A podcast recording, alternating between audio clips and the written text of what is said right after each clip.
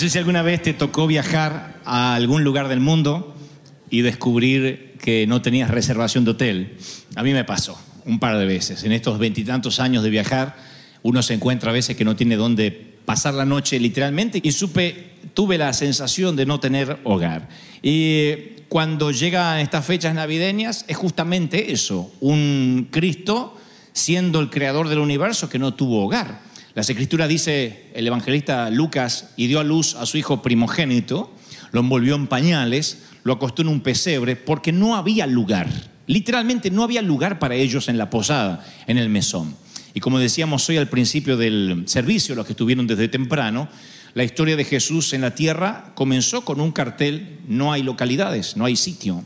Y entró al mundo, a este mundo, sin ninguna dignidad. Aparte era un hijo ilegítimo porque sus padres no estaban casados. Y en todos los idiomas hay una expresión para llamar a este tipo de hijos. Y en todos los idiomas y en todas las culturas suena insulto, diga como se diga. Su cuna fue un comedero de animales, sus compañeros de cuarto tenían cuatro patas y nació en una cueva, se criaría en fuga, moriría con menos dignidad aún con la cual había nacido. Si hablamos de Cristo no pensamos en un rey, no cuando pasó en esta tierra, convicto, flagelado, desnudo, avergonzado, sin alcurnia. Dignidad real no es una palabra que uno asociaría con Jesús, por lo menos al momento de nacer. Pero llega una ocasión en que la mayoría de ustedes conoce la historia, que la, la vida de Herodes y la de Jesús se encuentran por alguien que habla de más, unos reyes de Oriente que dicen venimos a ver al rey de los judíos y se lo dicen a la persona incorrecta, un hombre pomposo, un hombre lleno de celos, de envidias solapadas, llamado Herodes. Así que Herodes comienza la matanza de los inocentes. Cree que hay que terminar con la plaga. Si hay un rey de los judíos naciendo por ahí, hay que eliminarlo antes de que se haga adulto. Fue una noche de la matanza de los inocentes. Una noche donde el silencio de los corderos, como reza una película homónima en Hollywood, se hizo presente aquella noche porque los niños no se podían defender. Comenzó una matanza que en cada hogar judío entraban los soldados romanos y no, no todo brillaba alrededor, no todo dormía, no había tranquilidad. Veo a madres o me las imagino a los eh, alaridos, gritando, bebés llorando, padres dejándose matar, tratando de defender a sus bebés. Los soldados romanos entraban en las casas por la fuerza y si hallaban un bebé, un infante varón en la cuna, le hundían una espada al cuerpo del bebé y literalmente se iban. Esa era la orden del rey Herodes. Así que eso podía ocurrir. El niño Jesús estuvo en riesgo desde que nació. Y como dice una frase por allí, nació en una cuna prestada y moriría en una tumba prestada también. Y la paradoja es que Él fue el creador del universo. La paradoja es que todo el mundo le pertenecía, sin embargo, la divinidad, el poderoso Dios, tuvo que deambular por la tierra y donde iba decía, no hay lugar. Y no lo diría solo, no lo diríamos solo por cuando nació, porque José y María no conseguían posada, sino que el Señor, ya cuando era un predicador, cuando ya era el rabino para unos cuantos, dijo, saben, las zorras tienen cuevas, madrigueras, las aves de los cielos tienen nidos, pero yo, el Hijo del Hombre, el Hijo de Dios, no tiene dónde recostar su cabeza. Y no es que estaba diciendo no tengo dinero, no consigo hotel, ah, no tengo recursos. Lo que estaba diciendo, no hay nadie que me quiera hospedar. No soy una persona grata. No soy bienvenido en cualquier hogar, soy alguien que causo conflicto y el Señor lo sabía de alguna forma y dijo, miren, los pájaros al final del día tienen un nidito, las eh, zorras tienen una madriguera, una cueva. Yo al final del día nunca sé dónde voy a parar. No era que estaba hablando de pobreza. Jesús tenía un tesorero. Jesús eh, caminaba con por lo menos 12 tipos alrededor y tenían que comer, almorzar, cenar y tenían que pernoctar en algún sitio. Lo que él intentó decir es, no soy bienvenido en todas partes.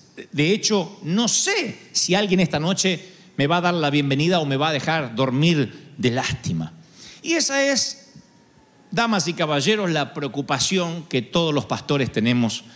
Nos hacemos esa pregunta a diario. ¿No será que la iglesia que lleva su nombre, como bien dice una de las cartas a las iglesias de Apocalipsis, ¿no será que las iglesias que llevan su nombre un día lo dejen fuera?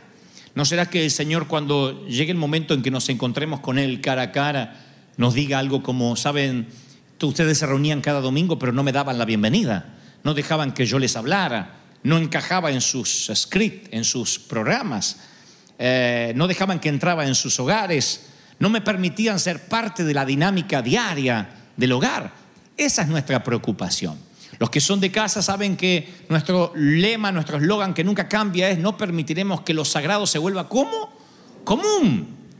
Que lo sagrado, que lo maravilloso se vuelva parte de la rutina. Y parte de la rutina puede ser, bueno, se supone que Jesús tendría que estar acá. Y si no está, vamos a comenzar sin Él. Pero nosotros venimos al servicio. Si quiere venir el Señor, que venga. Y si no, que no venga. No creerán la cantidad de congregaciones que tienen esta filosofía de vida. Pero el mensaje de hoy no es para hacernos reflexionar si le damos o no le damos lugar al Señor, sino que cuando uno observa la vida del Señor desde la cuna hasta la tumba, hablo de los eh, 33 años que pasó por esta tierra, hemos de notar que cada cosa que Él vivió son las cosas que nosotros vivimos. La palabra dice que Él fue tentado en todo, en todo es en todo. Tuvo tentaciones sexuales, tuvo tentaciones de dinero, tuvo tentaciones de poder, todos. No dice la Biblia que él no tenía ciertas tentaciones porque era muy santo. Fue tentado en todo y en todo pudo resistir. La Biblia narra que él supo pasar momentos de necesidad, momentos donde lo atendían bien, momentos donde se sentía literalmente morir antes de explícitamente subir a la cruz. Por ejemplo, el huerto de Getsemaní que estás bajo tanta presión que los vasos sanguíneos se rompen y suda sangre, literalmente sangre mezclada con sudor, lo que le pasó a Jesús en el huerto.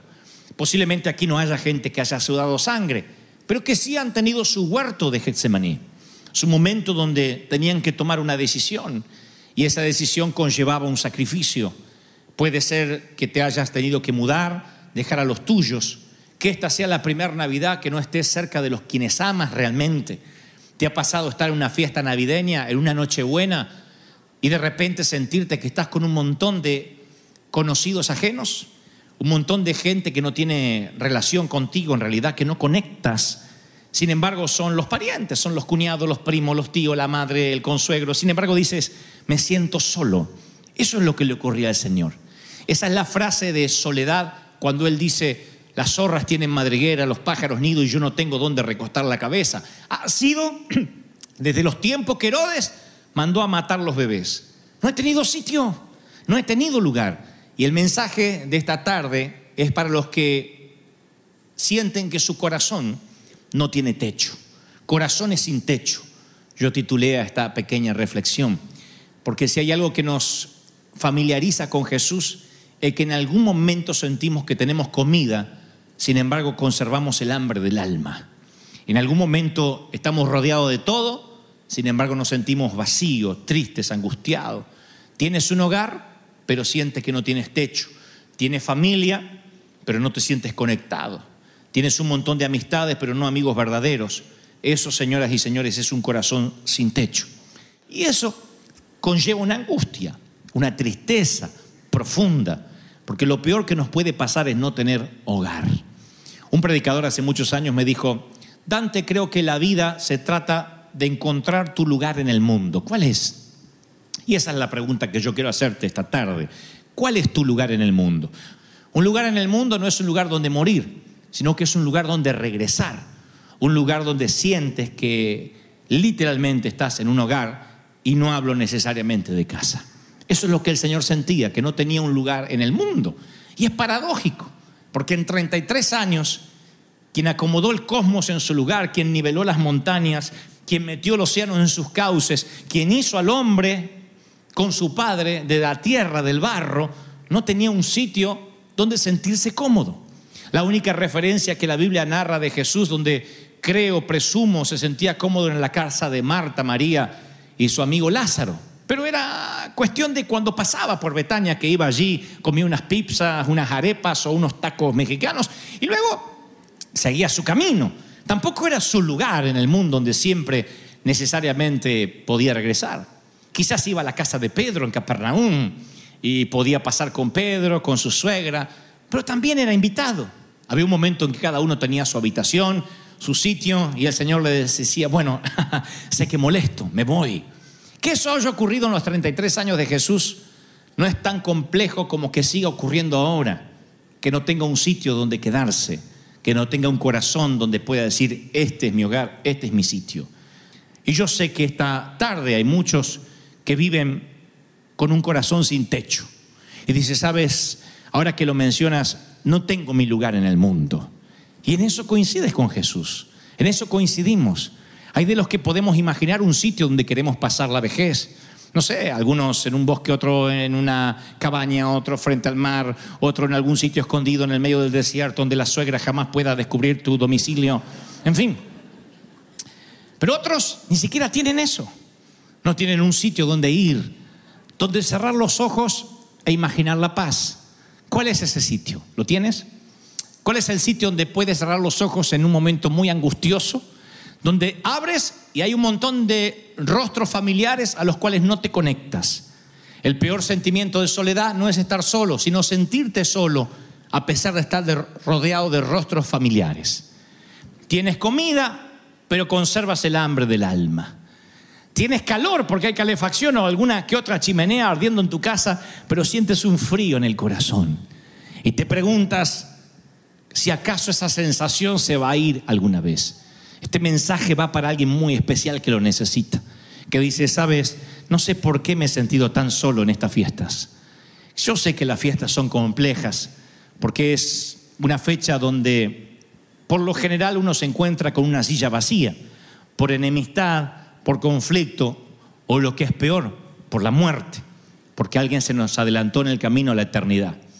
Y llega el momento donde la Nochebuena o el fin de año nos convergen en el sentimiento de que alguien nos está faltando y entonces suspiramos profundo, pero nos damos cuenta que ni eso podemos hacer, porque el dolor es tan agudo que como dijo el salmista David, siento puntadas en el alma y me cuesta respirar.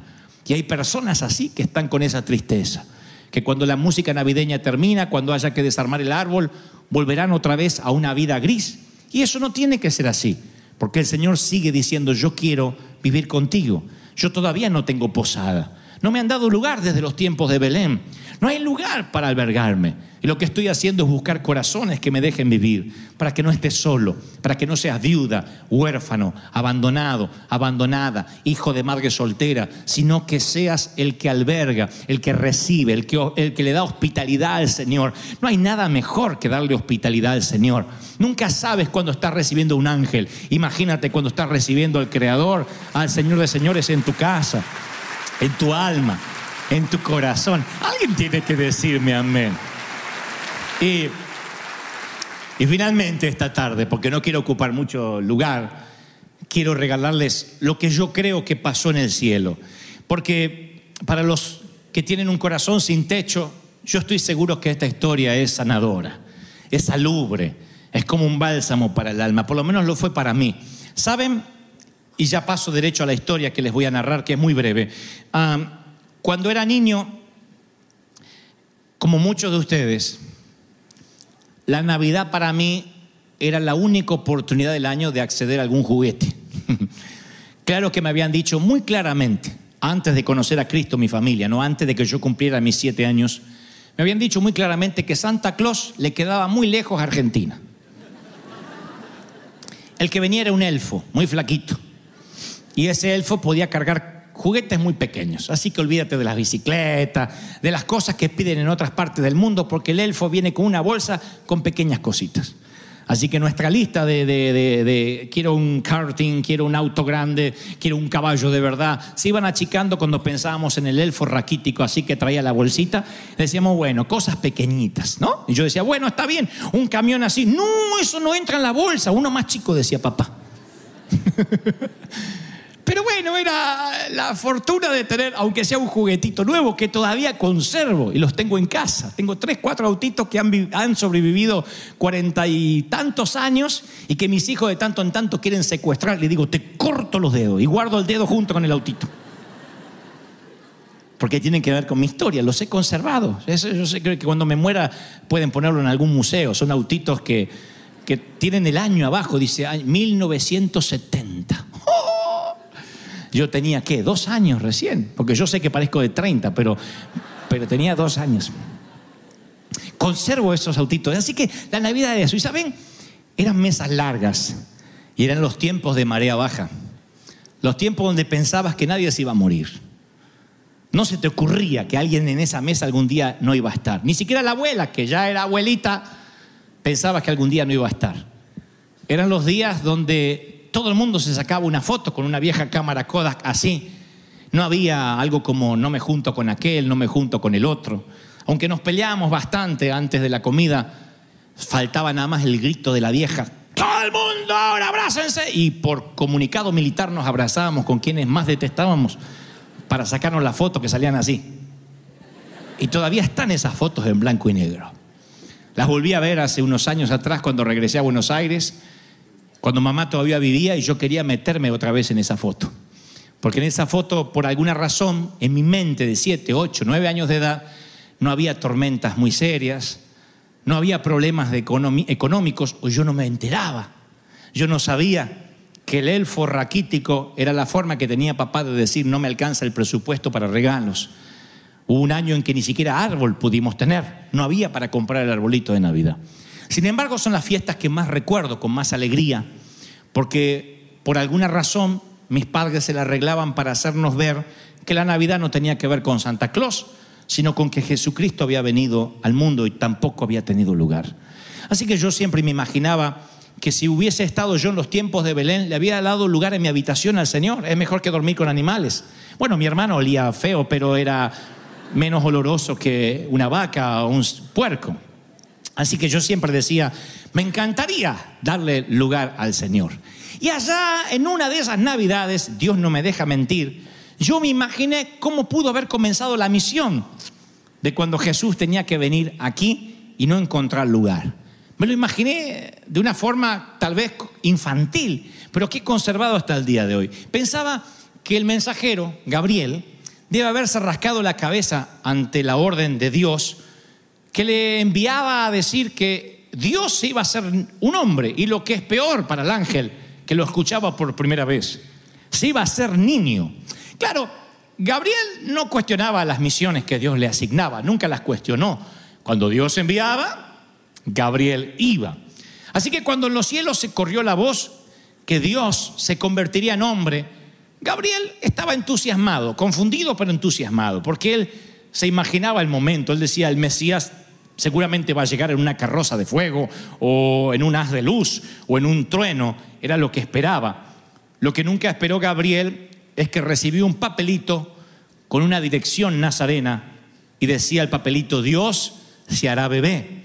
Y tú le dirás, Gabriel, a la madre que llame a ese niño Jesús y dile que no tenga temor. Eso no es una misión para que Dios se haga hombre, piensa Gabriel. No es como el ángel hubiese imaginado la llegada de Dios a la propia tierra que él creó y fundó. Así que Gabriel no es de cuestionar, pero algo de hispano tiene el ángel, me dijeron por ahí. Y esta vez sí se preguntaba, ¿Dios se hará bebé? Lo habló con otros ángeles. ¿Oyeron eso? ¿Ustedes saben lo que sale por el trasero de esos bebés? ¿Se imaginan a Dios haciendo las heces en un pañal y que lo tengan que limpiar? Es Dios. Eso no puede ocurrir. Los cielos no pueden contener a Dios. ¿Cómo va a hacerlo un cuerpo? ¿Cómo un cuerpo de un bebé va a contener a Dios? Eso es literalmente inaudito, inédito, inexplicable. Los bebés deben cargarse, eh, deben mecerse, deben bañarse. Imaginarse a una madre haciendo eructar a Dios sobre su hombro, eso sobrepasa lo que un ángel puede imaginar. Pero Gabriel recibió órdenes y tiene que cumplirlas y tiene que llevarle el mensaje a María. Se conforma el ángel, se conforma el ángel mientras va descendiendo pensando que María debe ser una mujer especial, tiene que ser una reina, pero si llevará una sorpresa apenas la vea. Apenas vea a María se da cuenta de que es cualquier cosa menos una reina. De hecho es una campesina, no pertenece a la realeza. Es una campesina judía que apenas superó el acné juvenil. Es una chiquita y que encima está enamorada de un muchacho llamado Pepe o José, para los que no lo conocen tanto. Y hablando de Pepe, ¿qué se sabe de este tipo? Piensa Gabriel. ¿Lo vieron? Acerrín en la barba y un delantal para clavos atado en la cintura y vive con un martillo. No me digas que Dios va a cenar todas las noches con ese tipo. No me digas que ese tipo será el padrastro de Jesús. Que ese tipo va a ser el que lo va a criar, lo va a llevar al colegio. No me diga que la fuente de toda sabiduría llamará papá a ese tipo, un hombre común encargado de alimentar y albergar a Dios. y finalmente Gabriel cumple la orden, claro. Y es un hombre común el que se hará cargo de buscarle un sitio a María cuando le digan no hay lugar. Ese hombre común desaparecerá después de la historia, no sabemos dónde quedó. La mujer común estará a los pies de la cruz una campesina, una chiquita que siendo virgen queda embarazada del Espíritu Santo. Cosas demasiado locas que las perdemos de vista ante la locura de un mall, de un shopping, de comprar regalos, de que me falta para aquel, me falta para aquella, para la otra que me va a criticar y que con esa lengua de víbora mejor que le compre algo y fíjate tu cuñado y al otro y que darle bastante de comer porque después se van hablando mal que se murieron de hambre y trae algo de alcohol porque siempre un borracho viene en la mesa. Esas cosas nos hacen olvidar los milagros maravillosos, las preguntas que se hizo Gabriel. Yo me formulaba estas preguntas cuando niño, hasta que el trajín de las fiestas y la vida adulta me hizo eclipsar el propósito de las mismas. Por eso en estas temporadas yo hago siempre una pausa y me vuelvo a preguntar las, los interrogantes que tenía cuando niño. La tragedia no es que no podamos contestar las preguntas, la tragedia es que estemos demasiado ocupados para formularlas. La tragedia es que hagamos filas y filas y filas en los malls y en los shopping desesperados para comprar regalos para tirarlos debajo de un árbol que nada tiene que ver con lo que Gabriel tuvo que hacer en su misión, con lo que María tuvo que pasar, con lo que José tuvo que atravesar y con lo que el Señor tuvo que vivir cuando le dijeron no hay lugar. Hay lugar para Santa Claus, hay lugar para el árbol, hay lugar para los regalos, pero sigue no habiendo lugar para Jesús. No hay lugar. No hay lugar para cambios de vida. Y por eso es mi deseo de lo más profundo de mi corazón que si hoy necesitas reencontrarte con Cristo, o lo que es mejor, darle una habitación en tu hogar para que entre a vivir, hoy puede ser la tarde en que tu día cambie, tu vida cambie, que gire en un giro de 180 grados, valga la redundancia. Hoy es el día tan especial donde Cristo puede cambiar. ¿Sí?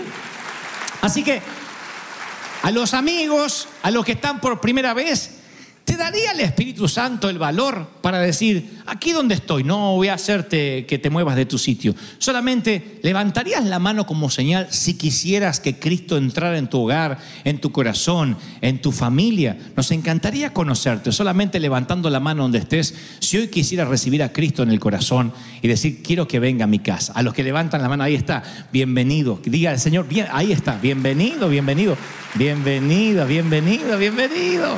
Levante la mano así y diga, Señor, creo que Cristo venga a mi casa, a mi hogar, los que están por primera vez, los amigos. Y para ustedes, los que están por primera vez, las navidades nunca volvieron a ser como antes. Yo escribí en un capítulo del libro El amor en los tiempos del Facebook, la lluvia ya no cae como antes. Está basada en una película del el genial director argentino Juan José Campanella donde una pareja se enamora cuando jovencitos bajo la lluvia. Los dos se empapan y se besan bajo la lluvia y, y luego la vida adulta los hace desencontrar, no se vuelven a ver. Pasan los años, él tiene su oficio, su profesión, ella por otro lado. Se vuelven a reencontrar después de muchos años. La película es más intrínseca que eso, solamente estoy dándole los, los lineamientos generales. Cuando se vuelven a encontrar ya son los dos adultos. Ella está divorciada, él también. Los dos se equivocaron al no emprender una vida juntos desde jovencitos. Así que se reencuentran en la calle y vuelve a llover. Y la muchacha dice, la lluvia ya no cae como antes. Él le dice, no, lo que cambió es tu percepción. Lo que cambió es tu manera de sentir la lluvia. La lluvia siempre fue la misma. Nada más que la primera vez que cayó te sabía romance. La segunda vez te sabe a decepción y a tiempo perdido. Usando la misma metáfora, hay de los que dicen, sabe, la Navidad ya no es como antes. La Navidad siempre ha sido la misma. Es el nacimiento de Jesucristo. Lo que pasa es que ya no te sabe como antes. En algún momento del trayecto que te hiciste adulto, perdiste al niño y se te fueron las ganas de meterte en la foto vieja. Se te fueron las ganas de sentarte en la mesa larga.